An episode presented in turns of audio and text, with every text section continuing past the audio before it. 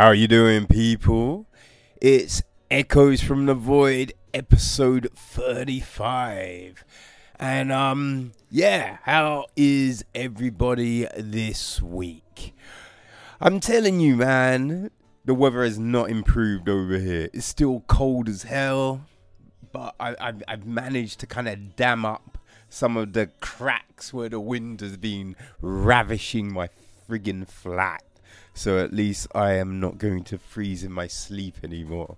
But um, yeah, you know, it, there's been a, stuff happening. Um, so we got a fun episode ahead next week. You know what I mean? There's a lot of shit happen- coming up, which I'm really excited about. So um, yeah, future episodes are definitely looking fun. Just trying to, you know what I mean, pin down some more interviews and that kind of stuff. But we're growing, we're moving. It's only January, people, and it's already been a good year so far. You know what I mean? So I think it's about that time to get into it, right? Okay, let's go. Okay, so um I think last year because it was the um the gold anniversary we covered two Man Booker prizes. So it was a bit of a surprise when today I saw that um man is pulling out of the sponsorship of the Booker Prize.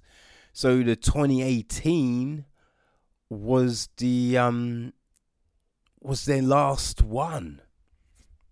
So um yeah, I think they they've been giving the Booker Prize 1.6 million which is damn that's a lot of money, right?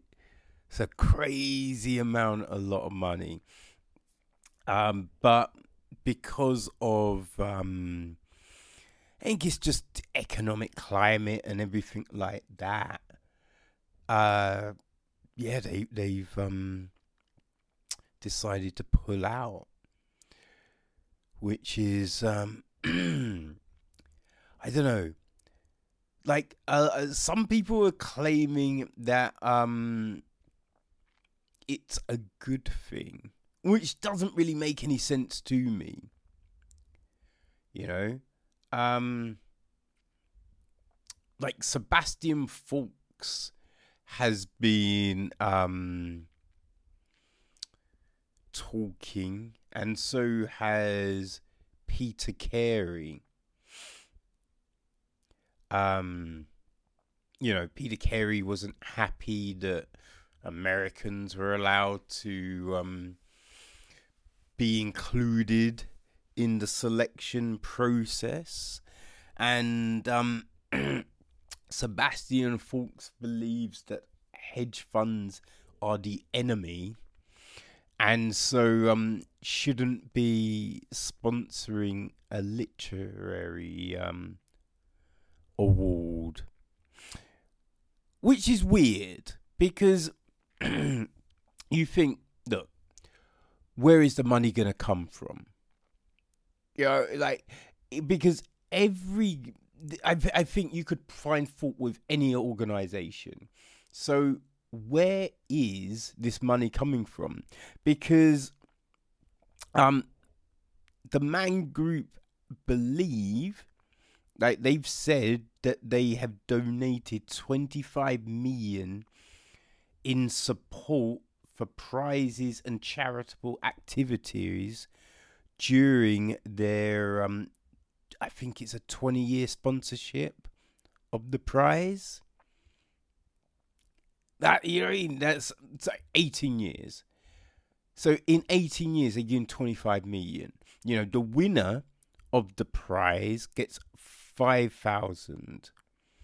Um and all of the, the, the people that are shortlisted get two and a half thousand. That's not chump change. I mean, look, you can't retire on it, but that's that's a nice amount of money, you know? Because that's on top of the money you're making from the sales of your book. So just to be given that money, that's a nice amount of money. So where is this money going to come from? What what ethical company would um, Mr. Faulks like to see take sponsorship? You know, I, I think it's just people have these weird delusions. I feel, and and it's and it's easy to, um, you know, it's easy to take shots because he's won it twice. You know, he's won the prize twice. But uh, so it's easy for him to go, oh yes, I don't, I don't believe I'd, I'd want to win the, you know, take their money. It's like you're a, a world renowned author. You've sold millions of books. If you haven't wasted that money, you you should be okay. So yeah, it's easy for you to say, "Oh yeah, I I, I wouldn't take it," but for a new author, that's a big thing. It's like the, these things are the lifeblood for a, you know a lot of writers, a lot of people within the arts. So, yeah, it, it's just I I think you know it's it's kind of silly and deluded to uh, to talk trash. Really, look, it might be like some organizations donate to charity so it's a you know it's a financial write-off it's about you, you know it's a lot of different things but end of the day, it's still it's still a donation. It's still gonna help a cause.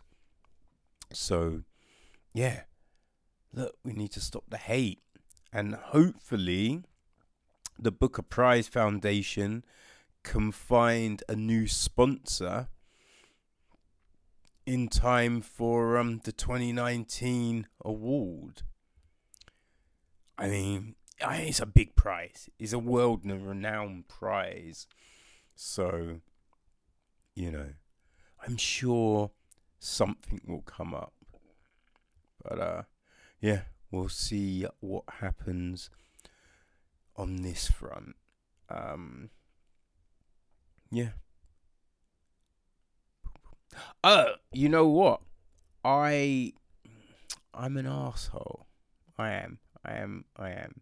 No, sorry. The um, yeah, no. It's for next year. The sponsorship ends this year.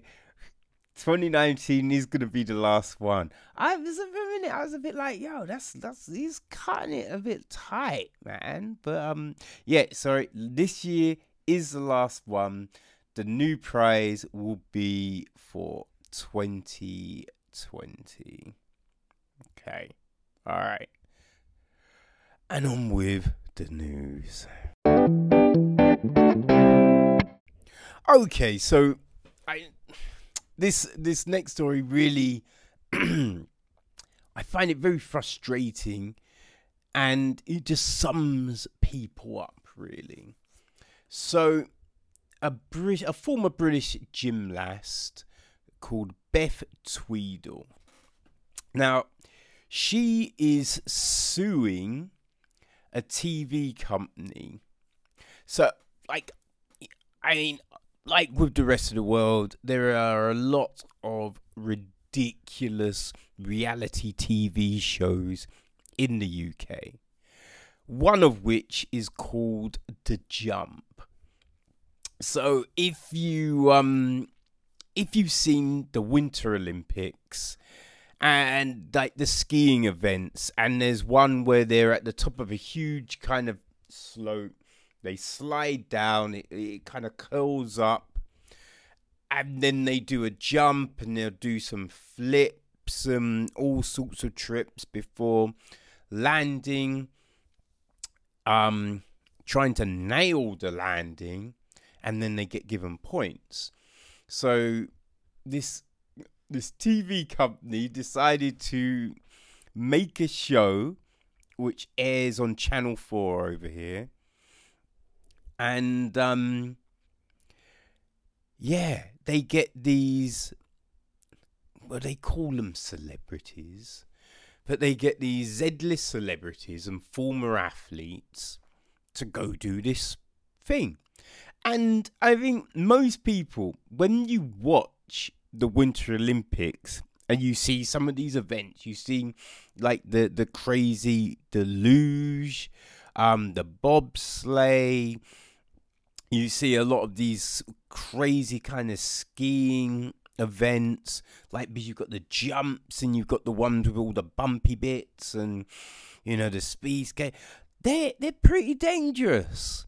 They're not things that any fool is going to do. I mean, you like people die doing these things. People have serious accidents doing these. I think it was last year that a, a, a jumper, skier, did a jump and then veered drastically off during the landing and crashed into the fence. You know I mean? And had a serious accident. So it's a known thing that this is not to be taken lightly.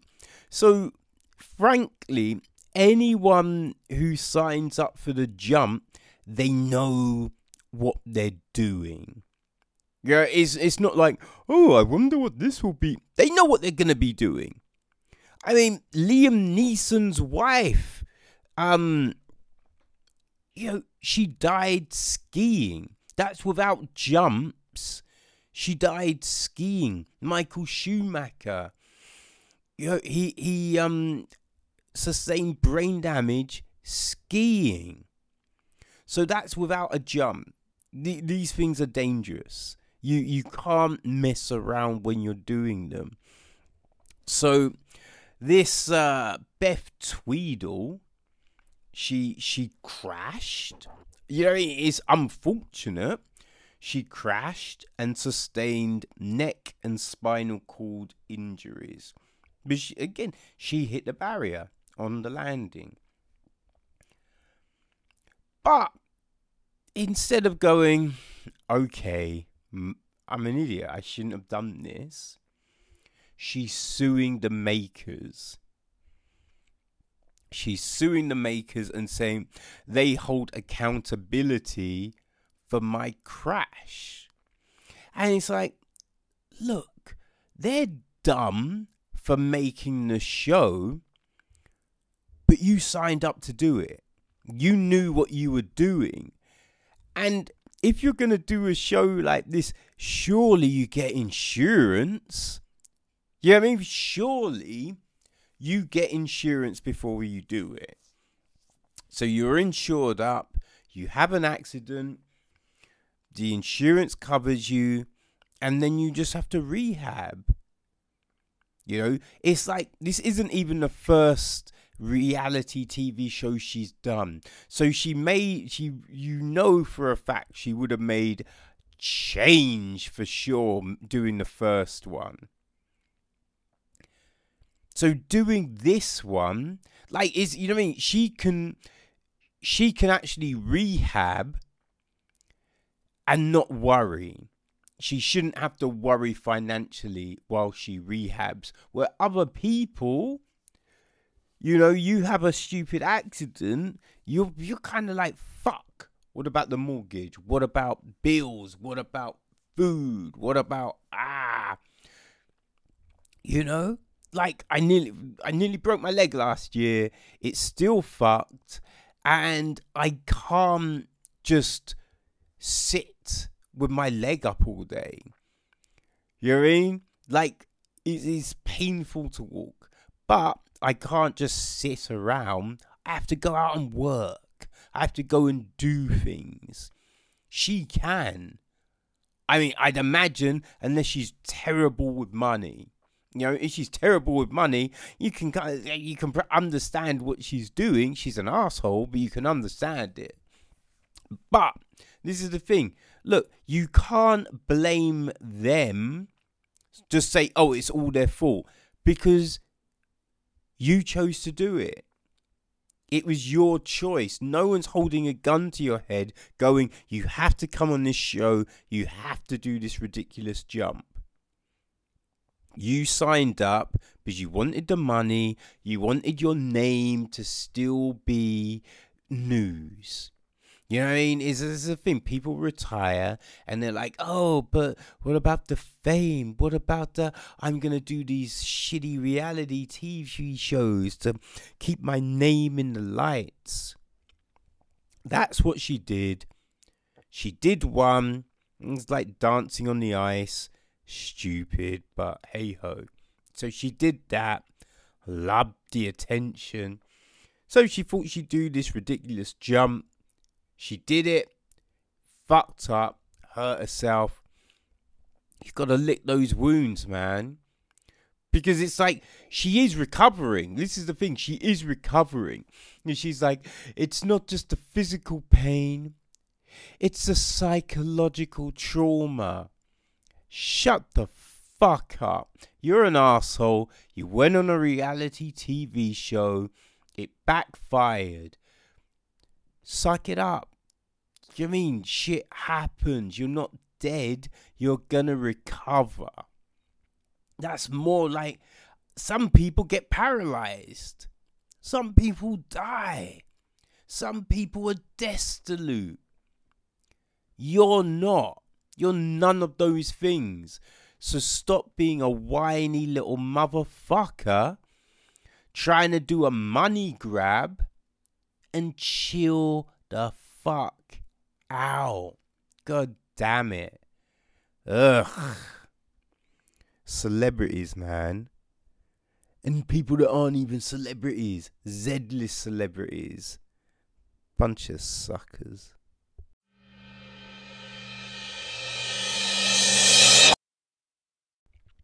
So one of the um, you know, things I do. I like I try to get to different sort of events. Now, I review them for the podcast, but even before I was doing a podcast, I was always like going out to different things because it's just interesting.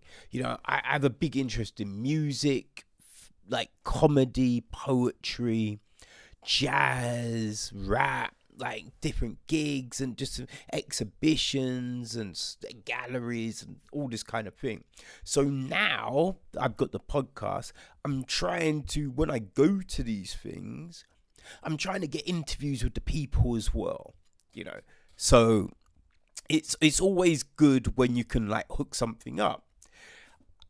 And sometimes you get invite like people reach out and be like, "Yo, why don't you come to this? You know, this will be good, this will be fun, bum, bum, bum. And I got an invite from the uh, the great people at um, Hive Mind Improv Group because they were having a um, the first of a series of events on Friday last week. Uh, and their new their new night was Lord of the Game of the Ring of Thrones. And so this is happening at the Museum of Comedy. So I was like, oh, awesome. Yeah, I'll go. And so I was going, and then we arranged to kind of have a conversation afterwards. And then we were going to do an interview, and it was going to be this great thing. Um, which is always good. It's always it, you know, I it's interesting for me and it's great content, you know. Uh, so it'd been a long ass week. Yeah, I started a new job, so it's been a long week. Now I left to go on Friday, and I think one of the things that you always forget, like especially in the winter months, is that it gets dark so early. So I left work and I had plenty of time, but I'm trying to get to the um to the Museum of Comedy, and Google Maps is it got me so far and then it just went a little haywire. So I am walking around and around and around in circles, and I cannot find the damn place. And I'm just like, oh, can this night get any worse? And like everyone had been coughing at work, and I'm feeling uh, like mad. I'm just starting to feel ill. I'm not feeling great, and I'm walking around, and it's mad cold. and I just can't find the venue. And I tried calling the booking line, but that was shut. So I'm just like, ah, oh, how can I find this place? And I'm walking and I'm walking, and it's just dark. I can't see anything. You know, I can never see road signs as it is but it's really it's getting problematic. And I'm just thinking, I wish it was light. If it was light, there wouldn't be any problems. And then, because you know, it's trying to cross the road, nearly getting run over by cyclists and all this crazy. And that is while waiting for the lights. You know what I mean? I'm not just walking into the busy road. I'm waiting for the green light. But even still, it's an issue. You know what I mean? It's this huge issue. And especially you've got all people outside the pubs. So the pavements are getting blocked and you're trying to navigate around all of this. And it's just like, and I'm thinking, I wish it was light. And then I remembered, yo, I've been run over three times during the day. So that's really not going to improve. How is that improving the situation? You mean I could, it's hard to find my way around in the daytime. So, like, you know, but you forget all of this shit. You know what I mean? And I'm just like, ah. So I eventually, I eventually find a place. And that was just out of luck, out of pure luck. I, I finally find the place. Problem is, I'm like five minutes late. So I hate being late. Uh, and especially when you're going to a performance, because it kind of feels a bit disrespectful coming in. You know what I mean? Like these people, they perfected this thing, and now you're disrupting it by like creeping into the fucking venue late. But you know, the guys on the door, they the, the you know the people at the venue were great. They're just like, look, here's your ticket. Um, there's like if you go in, don't make any noise, and there's some seats towards the back. So I'm like, all right. So I went in, seats towards the back. The problem is people leave their bags in the aisles, so I'm trying not to fall over, and it's all a thing. I didn't make mad noise though, so I was proud of myself. I didn't fall over very proud of myself for not making a scene, you know what I mean? But seats at the back. So I cannot see anything. You know, like the whole plan was to get there early. I would have got a seat at the front. There's I had a seat reserved for me at the front. I would have been able to see it, and then I would be able to give a proper review and then I was gonna like talk with the people after, and it was gonna be great. Nothing goes to plan. It all, you mean, it really, it just all went to shit. So I'm sitting at the back. Everyone is laughing their asses off. You know what I mean? It's like, yeah, like uh, you can hear stuff. It sounds funny, but then there's, you know, the problem is with certain things. There's a lot of nuance that goes about it, and it's physical so when there's these physical jokes, well, and it and it's like a facial expression, it's a movement. Can't see any of that. So it's all you know, you're just sitting there. Everyone else is laughing, and you're sitting there like, I don't know what's going on. What's going on? like, someone tell me what's going on. So yeah, I'm sitting at the back, and I'm just as a, as the night's going, I'm just feeling worse and worse and worse, and it's like crazy popular. It's completely like there, this was the one seat left. You know what I mean? It, it's like a sold out, which is awesome for those guys. You know what I mean? But it, I'm just feeling ill. I'm feeling claustrophobic. So as soon as it finishes, I had to dust. You know what I mean? I, I had to find, try and find my way home. Took me forever. Finally made my way back to the station. But it unfortunately meant I can't give a proper review. So we've had a talk and I'm gonna go down to the next show and um yeah, I'm gonna be able to review it and I'm going to um, ha- be able to have a conversation with the troupe. But I figured, hey, I'll talk about what happened and I will promote the next day. So, if you are into, if you enjoy improv, if you're a fan of Lord of the Rings and Game of Thrones, then people come down to the Museum of Comedy, which is Bloomsbury Way, WC1A 2SR.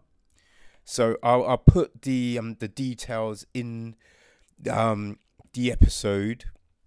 So just go to Anchor website, go to my page, go to this episode, and you'll and you'll find all the information. I'll give a link to the booking and all of that. Uh, but the next show is Friday, the twenty second of February. So that's at seven o'clock. Then the next one is Friday, the 29th of March. And then Friday, the 26th of April. So I'm going to be going the 22nd of February, Museum of Comedy. And like, as I said, look, everyone was laughing. So I'm madly looking forward to catching like Hive Mind show and really just enjoying what they put together. You know what I mean? So yeah, come down to the Museum of Comedy Friday, the 22nd of February, 7 o'clock. And don't be late like I was. You know what I mean? All right. Awesome. Hey, so I've mentioned probably hundreds of times that I go to the South Bank a lot. And um, yeah, I've got membership for the South Bank Centre. So I'm always going to events and stuff there. Um, so yesterday, I was um, I was invited to to see the St. Petersburg Philharmonic Orchestra rehearse. It's um they they run these supporter circles, so it's a um a benefit of being involved with the supporter circle. Now I'm not a member of the supporter circle, but you know, they're trying to call a brother and get him to sign up. I, and I, you know, what I mean, like I'm there all the time, so I'm like, yeah, I'm, you know, what I mean, it's something I might do. But I thought, yeah, let me go and check out this rehearsal, see what it's like. Um, and and it and it was good, man. Like the um, unfortunately, the chief conductor of the orchestra Yuri Temirkanov. He was ill, um, but they were able to get Vasily Sinaisky to um, to replace him for uh, the rehearsals and the concerts and stuff like that. So yeah, went to um, went to see all of this, and um, Julia Fischer um, she was doing uh, a solo uh, a solo piece, and she played uh, Mendelssohn's Violin Concerto in E minor, Op sixty four, and uh, yeah, it was a really nice a really nice time. So it was essentially a little mini concert. It was great. Um, and it was very interesting as well because you know it, it's rehearsal, it's practice, and that kind of thing. So they're going through the pieces, and sometimes you think that sounded amazing, and then suddenly they get caught, they they they get pulled up and they'd have to start it again. And and you see them just trying to work out all the nuances of a piece. And the conductor is stopping. It, like it was just a shame because we had to sit right we weren't able to sit at the front. We had to sit at the back. I guess it's so you're not distracting and all of that you know? So we're sitting at the back and the conductor is stopping them every now and again and explaining stuff to them and you couldn't you couldn't hear what he was and, and also you know it was in another language so I, I i doubt i would have understood anything he was saying.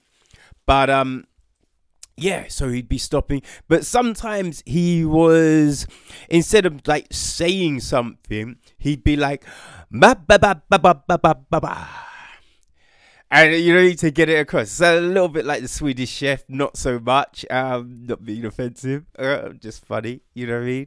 As you do, but yeah. So he'd be, you know, kind of helping them find the rhythm of the piece and so that was very it was really interesting to see the whole kind of process of uh, of a rehearsal you know and you can imagine look it's it's not going to be the same every time it's going to be different. But yeah that was very because you know i've seen other bands rehearse. You know i've seen indie bands rehearse i've seen rock bands rehearse.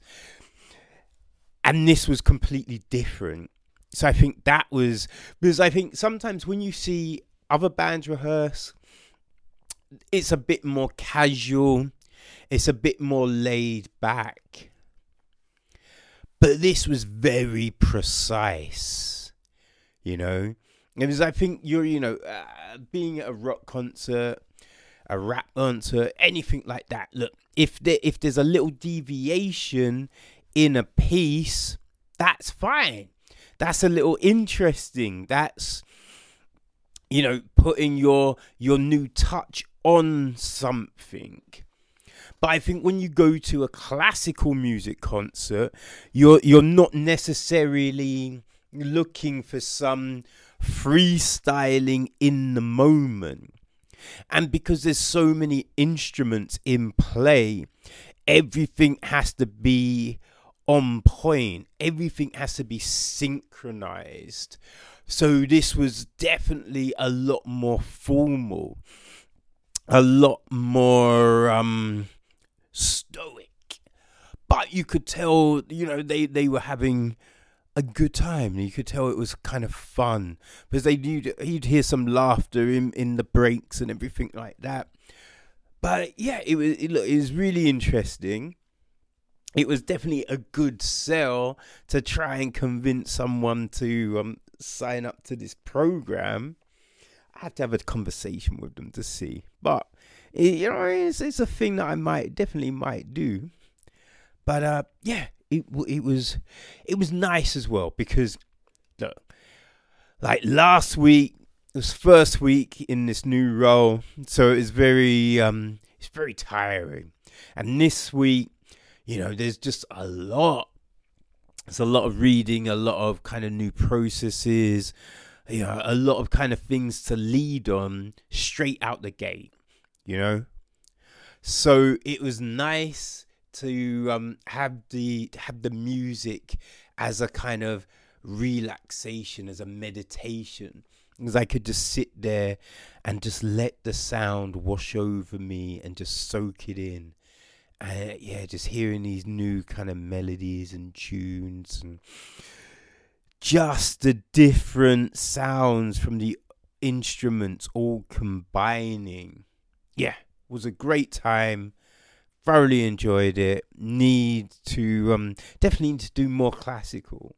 I actually I do have something coming up in March, so that's all good. But yeah, no, loved it. It was a great time. If you get a chance, I would definitely recommend checking out the St. Petersburg Philharmonic Orchestra. Okay, all right, cool. On to the next one. So, for this week, I watched um, Fyre the greatest party that never happened. Um, it's a documentary on Netflix.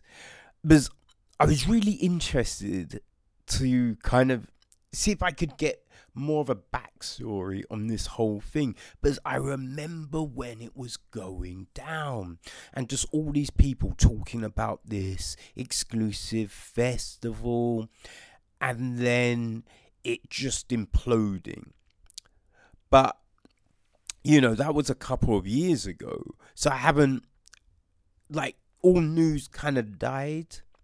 And I always wondered, all right, so what was the real kind of fallout? How did this, like happen because I remember like Ja Rule going, "Oh, my name was used, and you know I had nothing to do with it," and blah blah blah.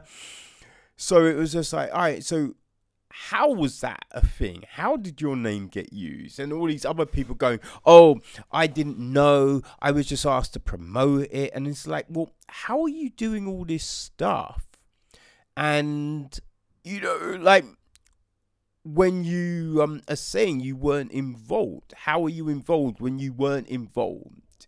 You know, this was the kind of thing that I was always thought, this is weird. This makes no sense to me.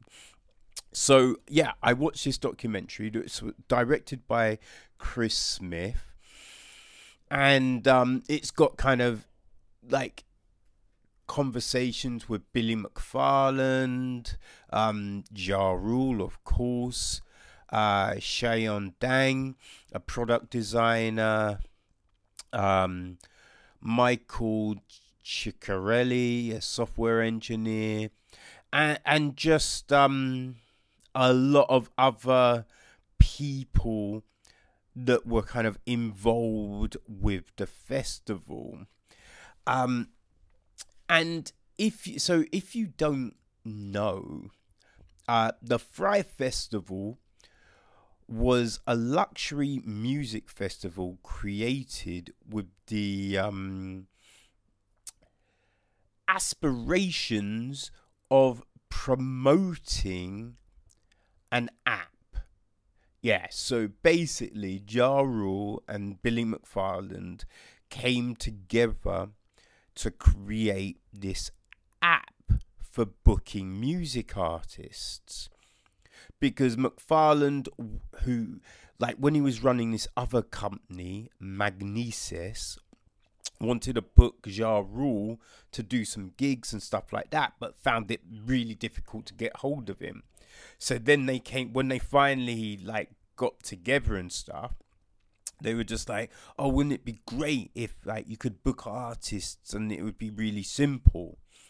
So they thought of like this app, and that was the Fyre app. And so to promote the app and the artists that were on the app, they thought, "Oh, let's hold a festival."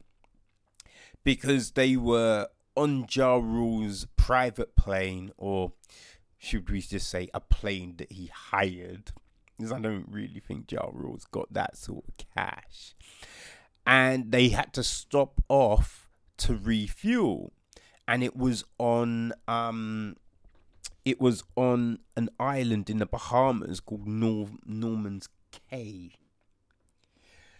So they stopped off on this island and they were just like, oh, this would be the perfect place to hold a music festival. And so it was meant to take place like the 28th to the 30th of April and the 5th and the 7th of May 2017. Uh, yeah, it, it man, it was it was crazy because it was promoted to be this like exclusive party. Yeah, this amazing like two weekend festival. Like the one thing that was never clear though was all right, so it's two weekends. So do they fly back on the Monday and then come back the following Friday? Or do you spend the whole time on the eye? That was never clear to me from out this um, documentary, but you know that they were meant to have like top caterers providing the food like luxury accommodation like um yeah it was just meant to be this off the hook experience that I think just kind of promoted that luxury lifestyle that you you see a lot of people kind of pushing and talking about on Instagram and Twitter and, and, and, and kind of things like that. Um so one of the big kind of things about it were they used Instagram influ influ influencers. So they um they had people like Kendall Jenner, Bella Hadid, Emily Rat Ratajkowski, who who wasn't bad in Assassination Nation. Um, Hailey Baldwin, Elsa Hosk, Chanel Iman, Lisa Ribeiro, Alexandra Ambrosio, Shania Shaik, Nadine Leopold, Rose Bertram, Giselle Oliveira, Hannah Ferguson, and a lot of other people. So they had them involved. They they flew them out to the island. They flew them out to Norman Cay for a weekend where they had like big parties, you know, during the day. They're on luxury lot yachts, swimming in the sea like at night, you know, around big campfires. They're just living the life, man. You know, they've got these little villas on the beach and they're just living it. And while they're on the island filming this advert, this promo video, like the models are all tweeting, saying they're having an amazing time and all of this, and Fyre Festival is gonna be where it's at, and yeah, oh come, it's gonna be incredible, like just all of this, and then after that, they all posted like this orange tile, and just with like you know, ha- like hashtags that were devoted to the festival, saying things like, "Oh, if you go to any festival this year, make sure it's fire." Oh, you know, why don't you book an amazing like beach villa at Fyre Festival and just have the best time in the world? And so they were all posting stuff like this next to this orange tile. And so then all these people saw this, saw the promo video, and were like, "Oh, we want to be, we want to be down with that." You know, we want to be, you know, at, at this exclusive party. We want to be partying with Kendall, Kendall Jenner. We want to be, um, you know what I mean, having drinks with Hailey Baldwin. This is what everyone was thinking about. But these models, so they got they got flown over. They got paid for um, you know that weekend on the island. But you know, it's a promo video shoot. So yeah, you get paid for a promo video shoot. Or sometimes you don't actually get paid, but you get the holiday.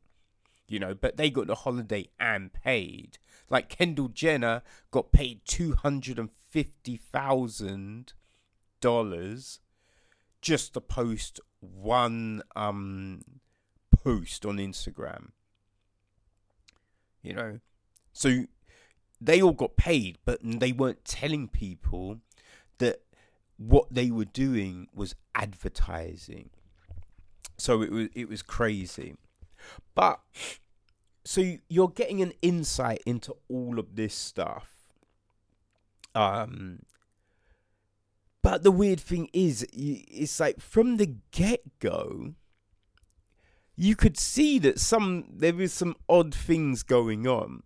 Like um so they talked about how Ja and Billy met at the beginning of this documentary. And um see the funny thing is, so first of all you're using Ja Rule.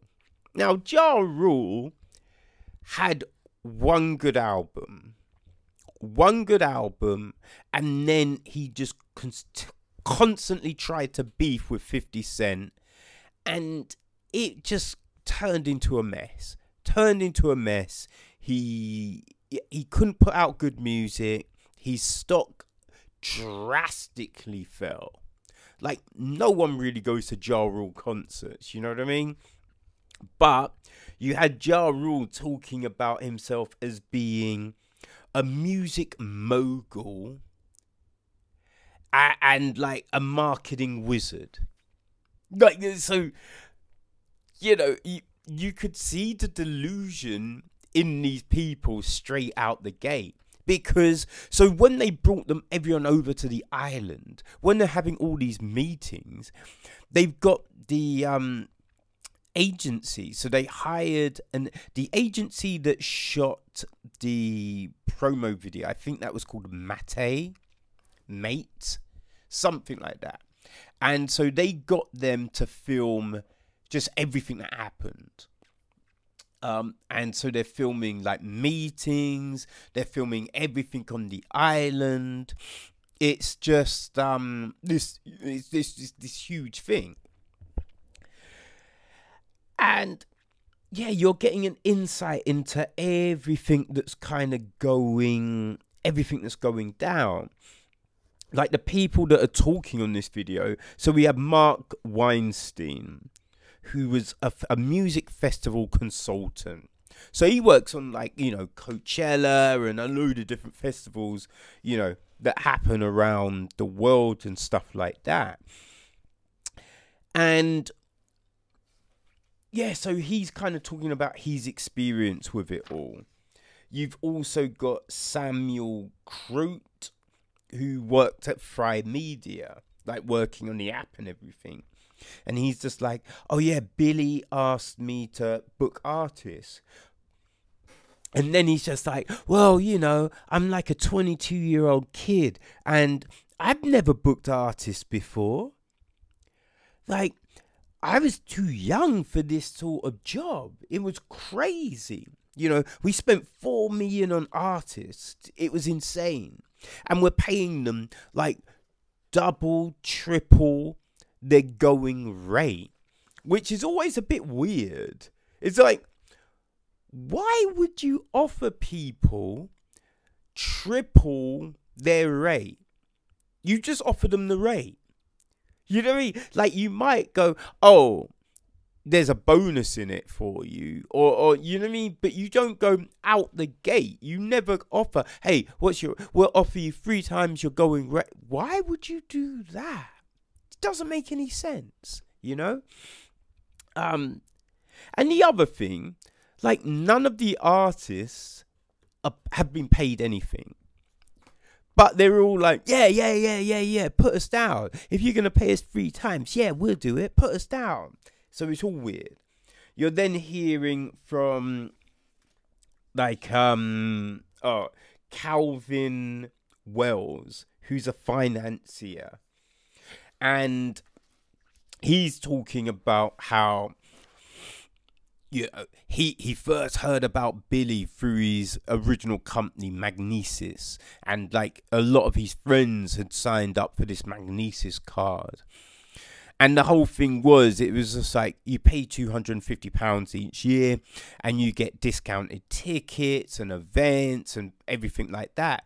But you're but the discount on tickets was like this huge discount on tickets and also to events that you know were selling out so it's like how did they get these tickets you know what i mean it's all a bit shady and he's just like oh well you know i started looking into it and then i noticed it's shady and I was a bit like, oh, this is wrong. Hmm. Yeah. And so it made it my mission to kind of expose Fyre Festival for what they were. But it's just like, all right, so you posted some stuff on Twitter.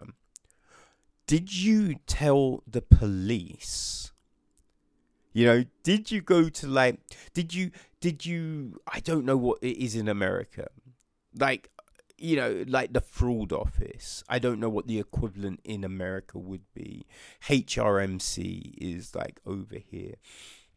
But yeah, I don't know what would be in America, but like he didn't ever mention oh yeah, I spoke to these people. You know, so that was always a bit like, okay, so what did you actually do, my man? But yeah, you've got him the whole way through, like talking, going, oh, "Well, I noticed this, and I noticed that, and blah, blah, blah, look at me, I'm Nostradamus." But with nothing else. You know what I mean? It was just like one of those people after the fact want to pat themselves on the back and go, well, I knew exactly what was going to happen. But they never said it at the time, you know? Um, also, there was Andy King, who was an event produ- an event producer who had worked with Billy like from the early Magnises days. So he'd put on like loads of events for Billy. And it was a bit like eight weeks out, Billy asked him to like begged him, like, please come over to the island. I need your help to put on this event. And then, you know, 10 days out, it's like the catering goes to hell. They get a, they'd allocated 1 million for the catering and then the catering company they booked had um, quoted them like 6.8 million to do it. And they're like um yeah this isn't gonna work. So you have him talking. And yeah it's all weird. It's all it's all crazy. There's a story he tells and i won't mention it yet. I'll, I'll get back to that. But then you've also got this guy called Grant Margolin. I believe that I, you know, I'm probably butchering a lot of these names. Definitely the influencers butchered their names for hell. But, you know, it is what it is, people. Um, but yeah, you've got him. So he's never worked on a music festival before. Now, don't get me wrong. I do believe that marketing is um, like if you're a good marketer, you should be able to work in any sector. Because it's like it's about acquiring knowledge, you know, looking for good examples, and then, you know, just liaising with the right people. When you don't have the knowledge, when you don't have the information, you find people that do. So if you're good at marketing, you can cross over. When you're not good at marketing, you're like Grant. There's like he's like, yeah, so I'm the marketing director, like the marketing guru. and he's all like all just an idiot. He's prancing around the place just kind of showing off, going, oh yeah, I can do this and I can do that, and look at me, ba ba ba ba ba. And so this is the thing this is the this is the bit there's so many big things that kind of jump out at you with this festival. Like that they have an idea you know they have this big idea for a festival and announce it. They you know they cut the video before they did anything else. You know like so you haven't done any prep, you haven't worked out about how you were gonna stage everything. You haven't worked out how you're going to cater for everything, how you're going to get people out to the island, where they're going to stay on the island. Haven't thought about any of the amenities and services and products that you will need for the festival to run.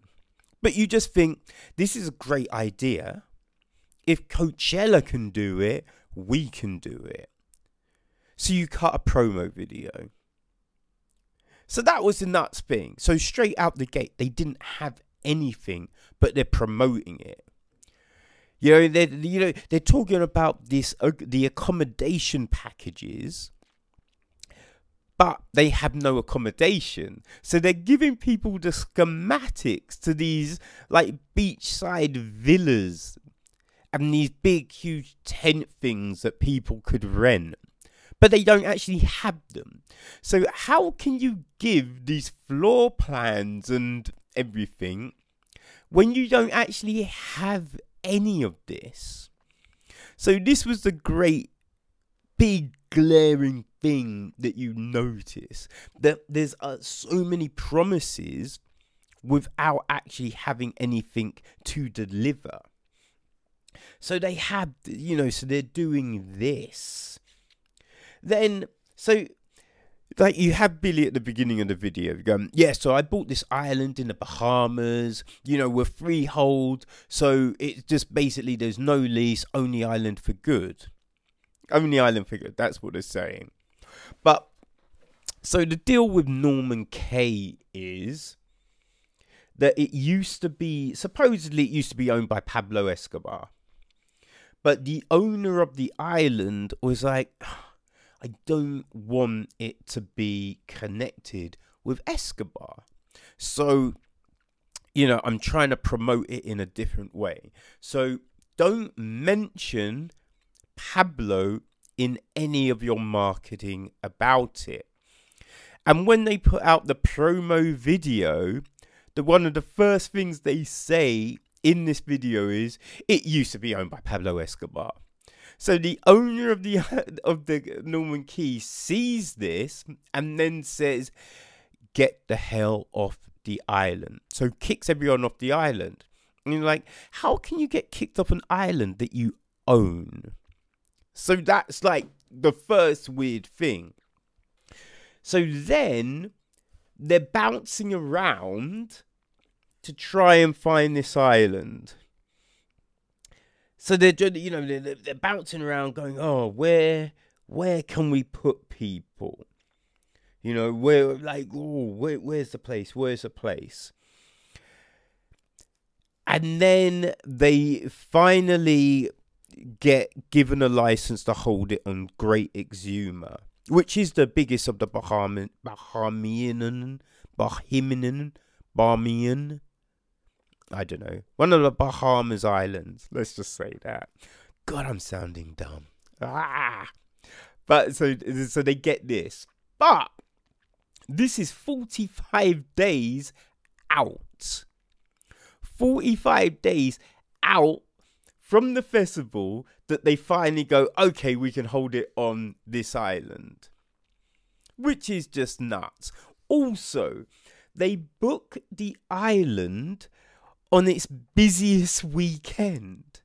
On its busiest weekend, it's got the um the Royal Regatta, which kind of brings um the National Regatta, and it brings like double the amount of people to the island. So obviously, there's no accommodation. No accommodation. But that's the weekend so straight away, look, when I've worked on events, we look for a you know a slot a day that has nothing else big happening. And also nothing else big happening kind of close to it. Because you don't want people going, "Oh, well, I have to go to this other thing and because it's in the same month, I won't really have money for your thing. So you try and find a, a, a, time slot that is away from other big events, you know, where possible.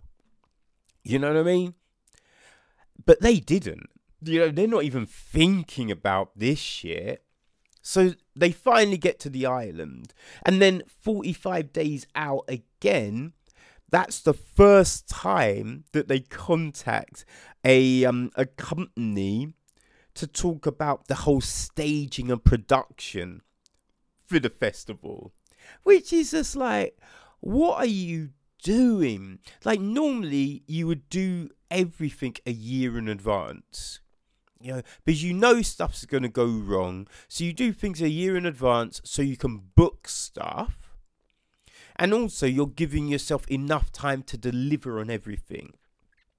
So, you know, their time slots are all just insane. The time slots are all insane.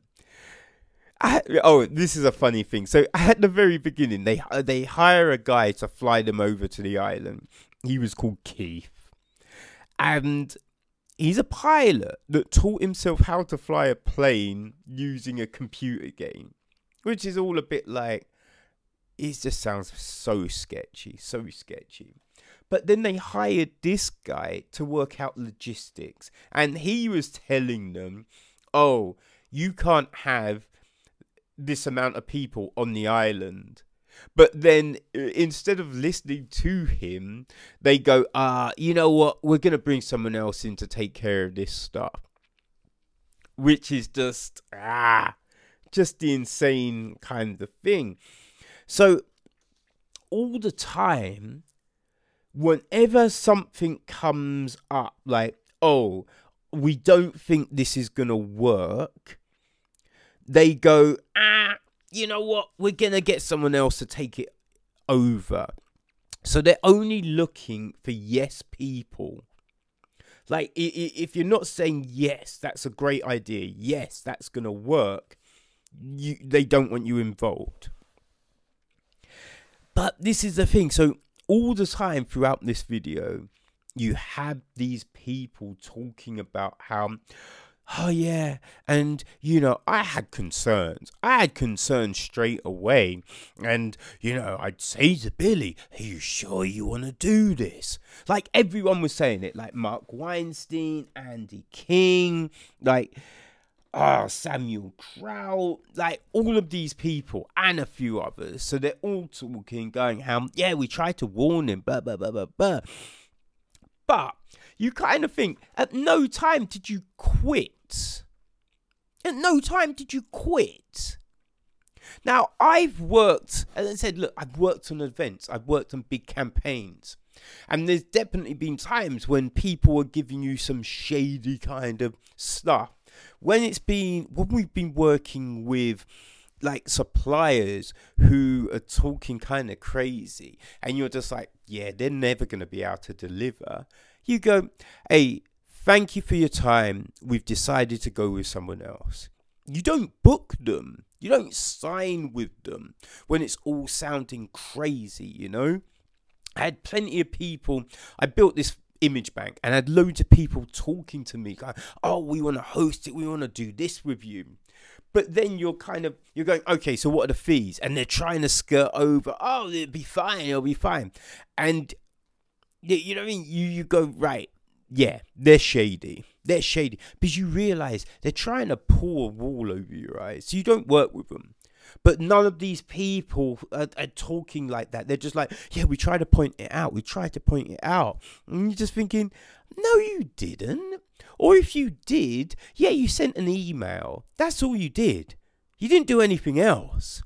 Didn't do anything else. And this Andy King is like, oh, Billy's such a nice guy, but he just got messed up, and oh, it's such a shame. And you know, but I, I had all these fears and I used to go into meetings and come out and I'd be crying. Never in my career have I been crying after meetings. But then, but you never have him going, you know what? I thought, no, this can't work. So I cancel. Like I told Billy, I'm out, I'm blah, blah, blah. No, he's like, he tells a story how they ordered all this water for the festival and it got impounded by customs and Billy asked him to go and give the customs officer a blowjob so they can get the water. And he's like, Yeah. So I went home, I showered, I cleaned my teeth, and then I went to go do it. So at one point he's saying how oh yeah he was really worried about all the problems blah, blah, blah, blah. but then he's like oh yeah i said i was gonna i to myself i thought i'm gonna go blow this guy. He didn't have to but he's like yeah I, that's what i was gonna do. So you tell me were you really that worried? Were you really that concerned? Because the one thing that really seemed to jump out that with this festival, so all the people that were working on it were caught up with Billy talking about all this money and how he's going to bring all these stars over. And they just were all desperately grubbing to try and be a part of it. So that's why none of them really complained that hard. You know, they didn't complain that hard, they didn't quit because they really wanted to be working with these artists. They really were kind of dazzled by the, the sound of all this money and all this stuff. which is insane. So you had that. Then you have all these people going to the festival. And they're, they're seeing this video of all these models because it's the Instagram mentality, it's the social media mentality that you you want things for free. You want things for when I say for free, now they were paying, but the cost they're paying isn't equatable for what they were to be getting. So they're just like, this is an amazing deal, we're going. And they've got that money to throw. So they're jumping at it, you know, because just because these models are saying, oh, it's going to be a great festival, they book tickets. So you have all these people that are dumb. You have the models and the influencers who are promoting stuff they know nothing about. And I believe that makes them culpable as well. Because I am not promoting things I don't know anything about. You know, I'm I have I will have a meeting with people. I will find out, okay, so what is it you want us to do? What is it that you're providing? What's the service? What's the product? You know what I mean? Finding out all the details before I'm to put my name to anything. But they won't do that. You know, and that's the thing. So they're partly to blame as well. Because they know what their followers are going to do. But they're thinking, oh, we want a villa on the beach. We want this money. And this is easy money, right? So, yeah, we'll talk about it. What the hell? So, you have all of this craziness. And then after the event, so you have like Ja Rule going, "Oh, it wasn't my fault," and all these other people, "It wasn't my fault." And this whole documentary is a lot of people going, "Oh yeah, Billy's a manipulator. Oh yeah, it was all Billy's fault. It was all Billy's fault." But none of them are really taking, you know, their share of the blame because they are all culpable. But none of them are taking their share of the blame. It's it's crazy. So it's kind of an interesting documentary because, as I said, because they got these guys to film so much, you're able to see behind the curtain and see everything that's taking place. But you're seeing all the things people are doing. But as I said, look, no one is going, yeah, we're kind of to blame too. You know, Billy's gone like I believe he got six years in jail for like fraud and all this other stuff. Can never work as a CEO or a director again, which is nothing. There's loads of people that get that. But you know, there's plenty of ways to run a company without having certain job titles, you know. But then, you know, it's like the um Grant guy Grant Margolin. He can't be a CEO or director for I think it's seven years. It's like, why doesn't he get a lifetime ban as well? Basically, everyone involved should get lifetime bans of working in certain positions. More than more people than Billy should go to jail because they were all complicit. And we hear them talking. Like after the event, you hear Ja Rule on a conference call going, This isn't, someone goes, But wasn't it fraud? He's like, No, no, no, no, no. It's not fraud. No, it's definitely not fraud. You you could say maybe it's false advertising. I'm like, Ja Rule, you moron. That's fraud. you know what I mean? It's just like, what are you talking about? So they're not going in this meeting afterwards. I'm like, we, oh my God, we owe people the hugest, the hugest apology. We need to do this. And no one's saying that. And that's the big issue. You know, you have this um one of the product of, uh, designers going, "Oh yeah, so we're not none of us are getting paid properly. You know, this is like months out, and they're go- we're not getting paid and blah blah blah." I'm like, "Why quit then? Quit." Because when you see, because I've definitely seen some fraudulent shit happen in my lifetime. I did club promotions for a while. There was so much dodgy shit going on. And in the end, I, I quit because it was so dodgy, you know. But none of them quit. And if you're saying you saw this stuff all that way back but did nothing, then you're to blame as well. Obviously, Billy is and Billy and Ja Rule are far more to blame than some of the other people, like Marc um, Weinstein. But though, but they still have a share of blame. Uh, one of the crazy things towards the end, like Weinstein is smiling and laughing, and it's just like, oh my god, it's insane.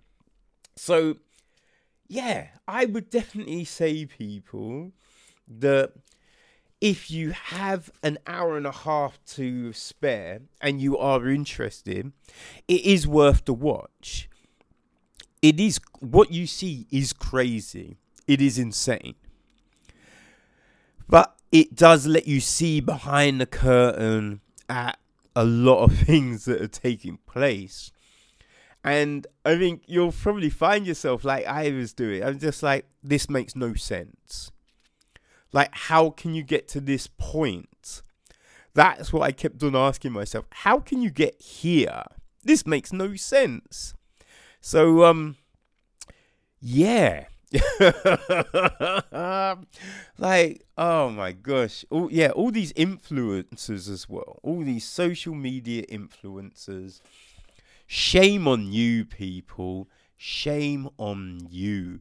Because they definitely need to, um, you know, take their share of all of this debacle. Like, only one of them, I think it's only Bella Hadid, put out an apology afterwards. Only her. But the apology was bullshit. You know what I mean? It was bullshit. But I guess at least she's the only one that made the attempt. You know, probably her media agency were like, you need to do this to cover yourself. You know what I mean? But yeah, none of the others did. So they don't give a fuck. They don't want to go to jail, but they don't give a fuck. And that was definitely one thing that came across. There's a lot of people involved. Now they're talking to try and cover themselves, but really, it didn't seem like they gave a fuck. So yeah, that people um is uh Fyre, the greatest party that never happened. And um yeah, it's insane. So you can catch it on Netflix, okay? All right.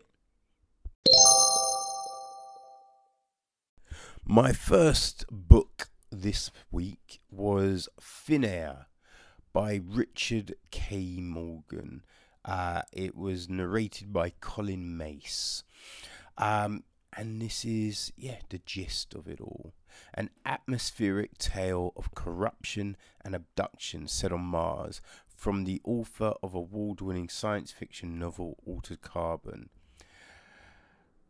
From the moment Richard K. Morgan's dazzling debut, Altered Carbon, burst onto the scene, it was clear that a distinctive new voice had arrived to shake up science fiction.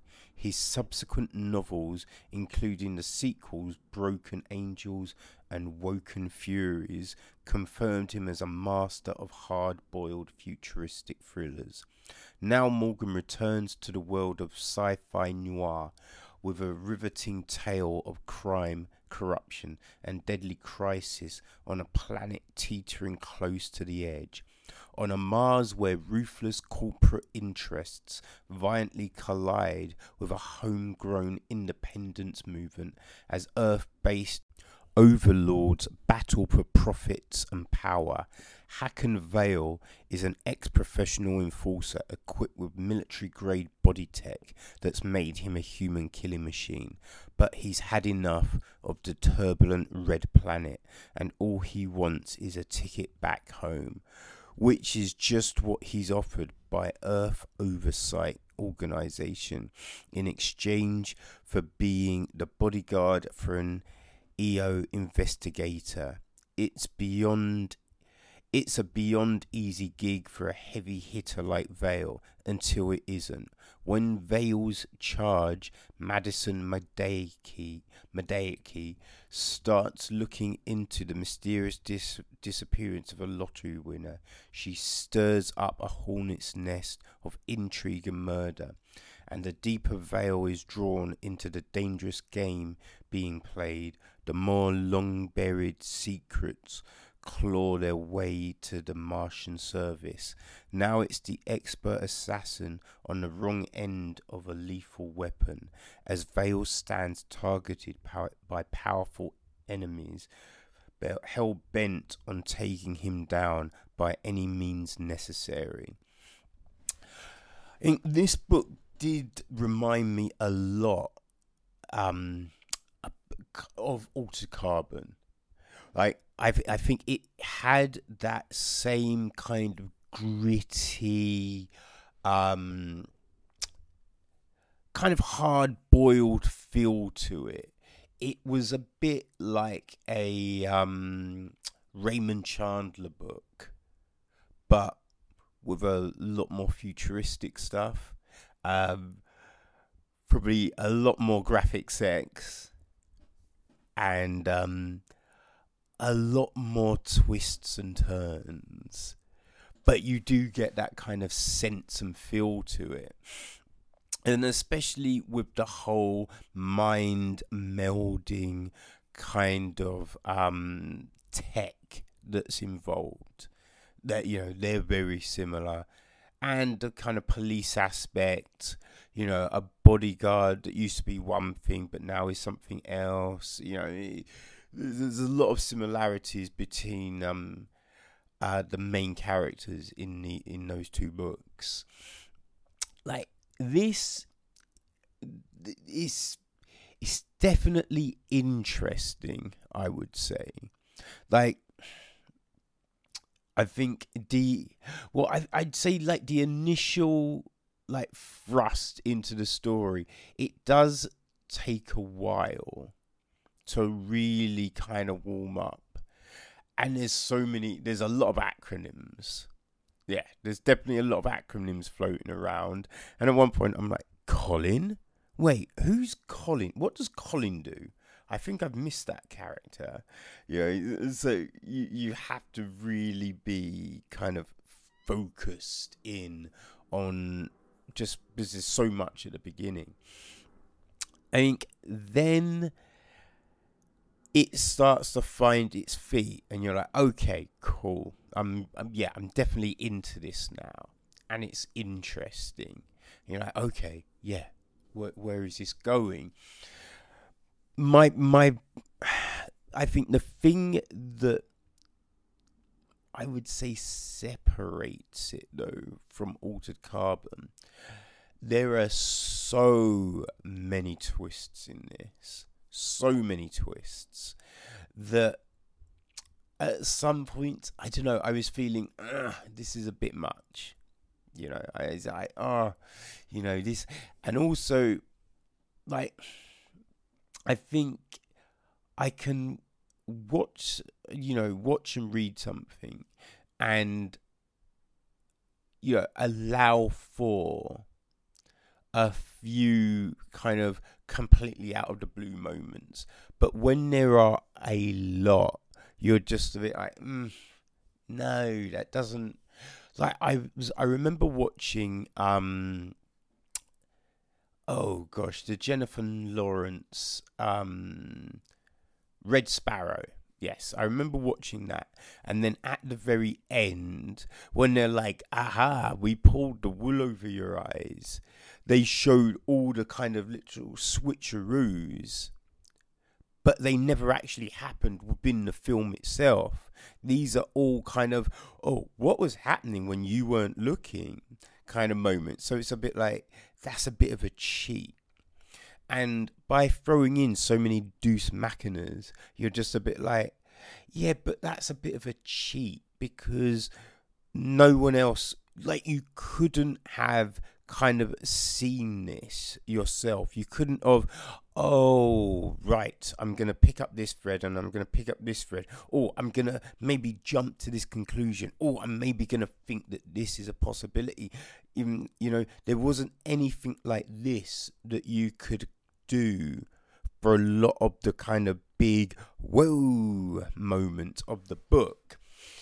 And so that always feels like a bit of a cheat. It always feels like, yeah, but you know, did you just write yourself into a corner and then just think, okay, I'm going to do this to get away with it? You know, that's what it often feels like when you come across situations like that. So, um, yeah, I, it's so, yeah, there was just too many of those moments, I feel in this book that left me a little bit frustrated. Like, you know, and I kind of think when it gets to the very, very end, um, and Veil is kind of lamenting on things, it's a bit like, yeah, but you shouldn't, you can't be, because there's a point when you say, um, we're both running that pro- this program. We both know what's happening. We're both using it to throw each other off balance, right? So, if you realize this, you understand this, then the kind of lamenting at the very end doesn't make that much sense because it's a bit like how is it you're now going oh this was real when at the you know that point you was uh, you was saying it wasn't. So it's a bit like and even like the internal monologue w- went from yeah this isn't you know what i mean? But i but i'm just feeling this way because of blah blah blah blah blah so yeah there's kind of a false sort of narrative that just feels like it it was superimposed at a point just to get to this end situation which then kind of spoils other moments of the book for me. Like i'd still say it's a decent read you know? I i still enjoyed it on a certain level. It's just not as great a book as I was hoping for. And you know, after some initial kind of probing and and uh, like just delving into the world, I was like, oh, this could be this. You know, I mean, this book could be here. And then by the end, I'm just like, eh, okay, it was okay, you know. So yeah, that was a bit frustrating. But um, I would say if you if you are a fan of Altered Carbon, then you would like this. And I pr- and I would say this as well. If you preferred the Netflix show of Altered Carbon to the book, you will definitely like this book. Yeah, I, I think this is more akin to the adaptation than the original material. So yeah, if you know if and if you like Still Remains, you you probably dig this. Yeah. So if you like those and other Morgan books, go grab Thin Air. Okay, so my second book this week is The Furthest Station by Ben Aaronovitch. Uh, this is part of the Books of Lon- Rivers of London series. Um, it's a novella, so it's um, it comes after book five, which is uh, Foxglove Summer. Yeah, so it's a yeah, of course it's a it's a novella. It's a short book that comes after that. So it's five point five in the series, and again it's read by Kobna Holdbrook Smith, and this is what it's about. There have been ghosts on the London Underground, sad, harmless spectres whose presence does little more than give a frisson to travelling and boost tourism. But now there's a rash of sightings on the Metropolitan line, and these ghosts are frightening, aggressive, and seem to be looking for something. Enter PC Peter Grant, junior member of the Metropolitan Police's Special Assignment Unit, aka the Folly, aka the only police officers whose official duties include ghost hunting. Together with Jagar Kumar, Jagat Kumar, his counterpart at the British Transport Police, he must brave the terrifying the crush of the London's rush hour to find the source of the ghosts. And believe me, the rush hour is horrifying joined by Peter's wannabe wizard cousin, a preschool river god, and Toby, the ghost hunting dog. Their investigation takes a darker tone as they realize that a real person's life might just be on the line and time is running out to save them with this new novella, best selling author Ben Aaronovitch has crafted yet another wickedly funny and surprisingly affecting chapter in his beloved River of London series. Okay, so as I said, look, it's a novella, so it's a shorter story. And like novellas can be very up and down because you know sometimes they feel a bit rushed sometimes you think what has actually been revealed here i don't know what the point of this is like it hasn't really added anything to the greater story and other times they can be really good so yeah, I, I, I was a bit like, oh, I don't know. But, you know, I've enjoyed the greater series, so let me check this out. And I am happy to say that it was definitely worthwhile. Like, it, it definitely feels well paced. You know, it doesn't, nothing feels rushed.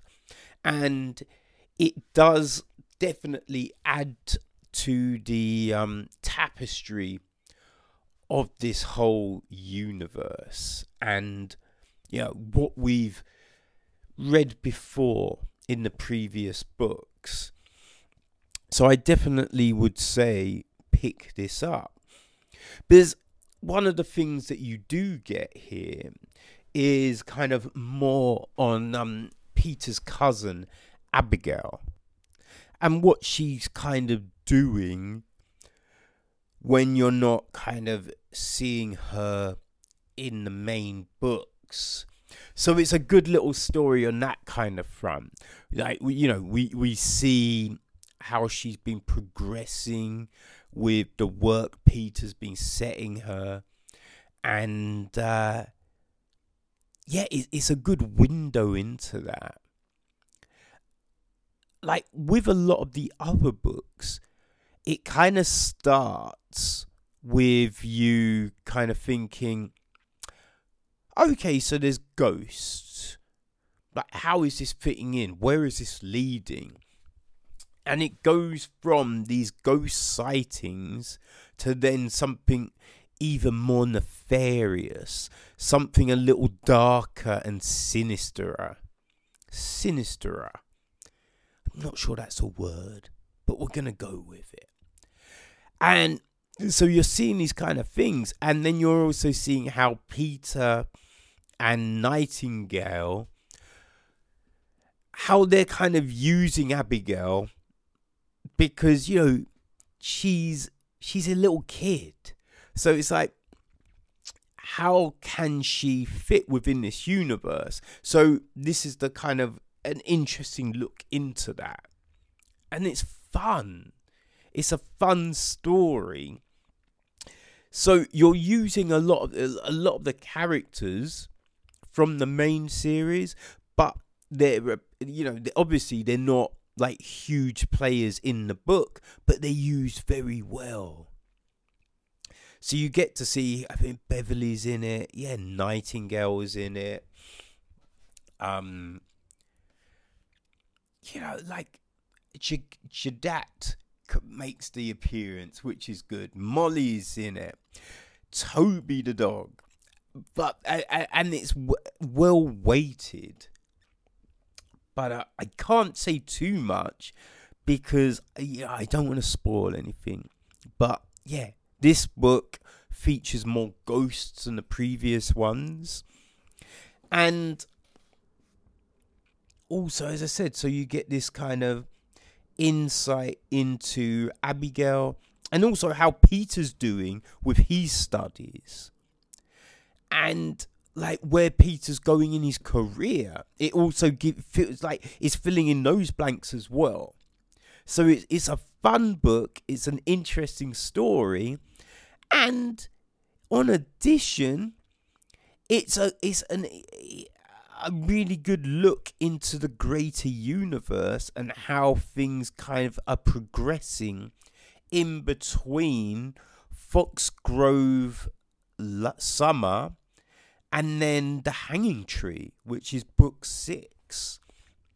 So, uh, yeah, look, if you're a fan of the main series, definitely pick this book up. Like, it's on Audible. I got it there.